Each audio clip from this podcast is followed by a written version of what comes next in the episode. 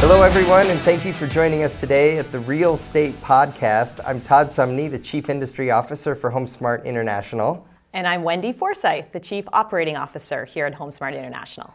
And I've um, asked Wendy to be on the podcast today because um, we wanted to explore a mashup, so to speak, of um, maybe four or five little questions here about the mindset of top producers. So, Wendy, I've put together some questions I want to ask you sure. about um, the mindsets of top producers and, and what makes them so effective. Okay, and, I'm ready. Uh, or maybe what's on their mind. So, we're going to start with the first one here. Um, what do you think of life balance and how that is portrayed in the life of a top producer? Okay, so good one. Life balance, very topical. We're coming off of some holidays, going right. into some holidays. Um, I personally don't believe in life balance. I like so let it. that hang there for a second. So let me explain what I mean by that. Is that top producers, whether in our industry or just top performers in general, I think what they've really figured out that allows them to excel is what I would call work life integration. So there isn't that line between, well, now I'm working and now I'm not working and it's personal and there's some magic balance that is found. Top performers find a way to quickly go from I'm working here, but then I got to go take the kids to soccer, yep. and then I got to show houses tonight, and then you know I got to tuck the kids into bed. You know, I'm showing houses in the afternoon, but I'm home for dinner between five and six, and then I'm back out on appointments. There's just an integration there. There isn't this fine line. There isn't this like hard line between working and not working. And, and over the years that I've worked with some of the most successful agents and broker owners and companies across the country, that is a commonality right. of top producers that I see is they have that ability to integrate all of those Actually, things into just the flow of their day. The word integration solidifies it so well for me because um, we were just at the National Association of Realtors mm-hmm. and we had to get together with a lot of our top agents from the East Coast. And we were having that very discussion about, you know, for them, a lot of the top producers, there's so much passion there mm-hmm. that it's, in a way, it's not work to them. Right. You know, it's what they do, it's what they love. And they were just talking about it's, it's um, integration is the key is the it right is. word. It's integration. It's, it's, that ability to um, on a Sunday afternoon get a text from somebody who says like I've got a question, can I call you? And to be able to say sure, like call me, yeah, right. and you know have a 15 minute conversation, and then hang up the phone and go back to you know whatever you were doing. I think we set ourselves up for failure um, if we think that there's some control that we're going to have that says, I work during right. these hours, and then I have personal time during these hours, and if any of the two overlap or don't meet, then I don't have work life balance. I agree with you. Um, right. You know, we're attached to our phones all the time, it's a, it's a different way. Um, so, so I think it's a mindset, and you've got to just shift that mindset of like, oh, I'm not working. Why is somebody texting me? Right. Into here's an opportunity. You know, this 15 minutes of my time, and then I'm going to go back to doing, you know, whatever I was doing, you know, before. Um, so, so yeah, I really well, think about that mindset and integration. Well, and you never know when opportunity is going to present itself. I mean, we were you were talking in a meeting yesterday about how sometimes over holidays mm-hmm. there are some agents who will completely disengage mm-hmm. completely, and then there are other agents who over the holidays they actually use they, they engage even more right. and next thing you know during that same time period they're really moving the needle on their business yeah and gaining ground, and where others maybe disengage too much. Yep. Right? So oh, good. that's my right. observation on life I love balance. It. What's next? I like it. That's next. Brand building versus business development. Yes. Okay. Which is more important? I love this topic. So, brand building versus business development. Right. So, let me define yeah, you know, what the difference do. is between the two. So, uh, let's start with business development. So business development is prospecting for business, kind of you know what we'd expect it to be. So you know looking for sellers, looking for buyers to build our business. Right. Brand building is more building your brand around real estate um, and what you do and the services you offer and the expertise that, that you have. Um, that is very different than business development. And what I see top agents do is understand the difference. And what I see agents that are not reaching the goals that they have or the aspirations they have for themselves is commingling and not understanding the difference. And normally, how that manifests is you'll see an agent that's not reaching their goals, thinking that they're very, very busy, but they're busy doing brand development. So they're not doing enough business development, which is the prospecting. And that should always come first. Like pretty much like if I were being really hardcore about it, if we were having sort of a heart to heart, if you don't have any business, you don't have a brand to develop. Right. So let's work on the business and then we can. Yeah. talk about the, the brand. Right. Because you can develop this wonderful brand and, and social marketing has given us such a platform for all of us to be brands in an online world, but that doesn't mean that I'm going to get any listings or sell any houses. So you've got to find very clearly the activities that you're doing and which are contributing to which. And the focus needs to be on the business development. So, do you think top agents actually um, carve out time and plan time for both of these skills? Um, and wh- what do they do? I mean, li- like, they put it on their calendar? Like, what's a tip? Yeah, Uh, they, like, they what do you see? absolutely carve out time. So top agents will carve out time that they're doing business development, and that always comes first. So, you know, I was listening to a top agent talk recently, and they were like, you know, I from 8 to 11 and from 4 to 6 is my prospecting time. And this particular person runs a team, and they were like, from Monday through Thursday, that's our, our prospecting time. And my team members have to be in four out of eight of those time slots prospecting and doing business development.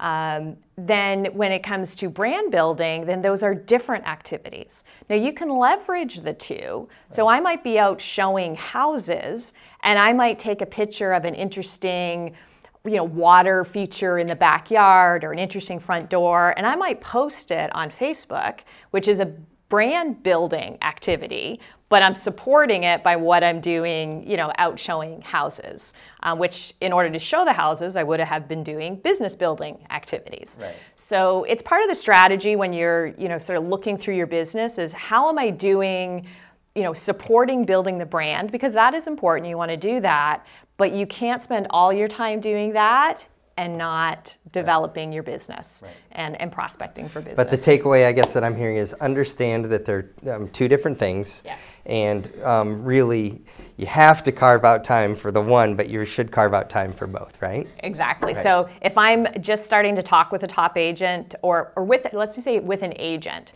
that, you know, is struggling um, and wants to get their business to the next level, but they feel like they're maxed out on time and, you know, what, I don't know what to do to, you know, possibly there's more hours in the day to possibly, you know, do more. Um, I'll ask them to write down and look at their calendar for the last sort of two weeks, all of your activities and what filled the time in your day. And then we'll block it into these two categories where it's going into one or the other. Right. Um, and it's amazing. Like if you thought, if I had sort of props here to, to show you that, if we had, you know, oranges that go in each pile, there'd be like one pile that's usually the brand building that's a lot higher than the other pile. And top producers would have The, um, more opposite. oranges in Yep. the um, business development pile. Okay. So, keeping with the mindset of uh, top producers, um, there's a lot of skills that agents need to develop. Yep. And if you were to break them down into phases, like Mm-hmm. what are, in your mind, the key phases that an agent needs to develop to really, or of their skill development? What are the key Yeah. things they should be focusing on? So there's three, and uh, this I didn't create this. This has been a, a long-known practice, um, kind of in the coaching business. But the the three phrases are: first phase is in the classroom, Okay. and I'll circle back to that. Second phase is then to practice, and then the third phase is to actually perform. Okay. So when we think about how that comes to life is, you know, first we've got to learn. We got to learn the skills, we got to learn the techniques, we've got to learn the legalities, we got to learn how to write a contract before we, you know, go out and and actually do it. So that's the classroom phase. And so we always have to be learning and relearning because Right. we forget even when we've been in the business, you know, a long time. Once we learn in the classroom, though, we got to move over to the practice phase. And this is the phase that tends to make people really uncomfortable. And that's the, fra- the phase of actually doing it before we're doing it in front of a buyer or seller. Right. So I'm going to use that word that, you know, gets people really uncomfortable of role playing. So this is like you're going to role play what you're going to say before you actually say it. Right. And top performers do that. They get uncomfortable and they get comfortable with role playing because they've learned if I'm going to mess it up, I want to mess it up with you and me. Right. I don't want to mess it up with the buyer that's looking to buy a $2 million property right. or a seller that's looking to sell a $2 million property. Right. So, so that um, practice phase is critical. Do not skip that phase. Right because right. then you're ready for performance. Right. And performance is when you're actually in front of a live buyer and seller. And you know, I think of um, you know professional athletes as a prime example. So we're in the height of football season now. It was a big football you know weekend every weekend.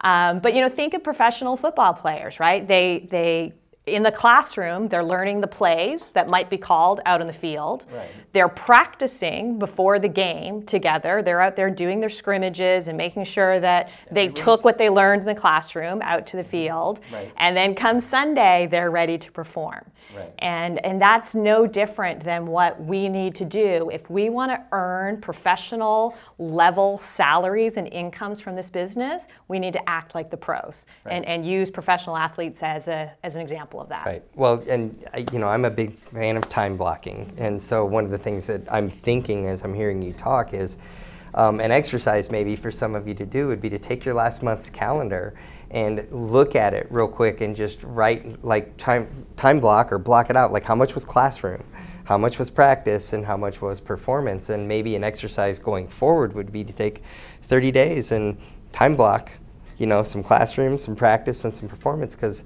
um, you know sometimes you can go to a classroom setting and come away with one nugget and that one little idea is something then that you can go practice and then implement and it really moves the needle on your business Yep. So for sure, we got one more before we okay, run out here we time. go. I know. That's Sorry. last okay. one. Last one. Okay. This is a, a big one that I um, hear agents um, debate back and forth a lot. Should agents hire a coach? Absolutely. I, I'm a total, total all in.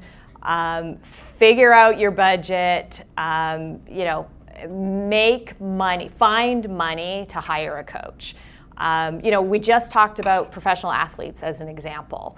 Right. Um, you know, professional athlete is a professional because they have a coaching staff and they often have multiple coaches right. and and top performing real estate agents and teams often have multiple coaches in our business as well right. but you should start with at least one and coaches that they even hire like even though they might be on a pro football team they might hire and pay for a strength coach yeah, absolutely. Coach, yeah, right? your broker right. can be your coach, but they're your broker. There's right. a difference between right. that. And you should seek out someone that you feel comfortable with, someone that understands what your goals are, what your strengths are, and can hold you accountable and help you get your business where you need it to be. And it may not be the same person always. So, you know, the best coaches out there recognize that that you're going to work that our goal together when we work together is to get from point A to point B. When you go from point B to point C, there might be another coach that is needed to get you there. So it doesn't mean that you always have to work with that person, but if you are all in and doubling down on your business, you absolutely need a coach to help get you there. Right. Well, this has been great. So here we've uh, explored the mindset of top producers. We've covered four uh, really key topics, you know, about uh, life balance, about brand building versus business development, um, the three phases of skill development, and then um, hiring a coach. So, uh, Wendy, thank you for sharing those thoughts and those thank uh, you for having tips me, Todd. with everyone. Thank you all for joining us today on the Real Estate Podcast, and uh, be on the lookout for future episodes and come join us again. And for those of you who are listening and who have listened to the podcast, we'd also invite you to like them and to um, give us reviews on how the podcast has affected your business. So, subscribe, like, and review. Thank you.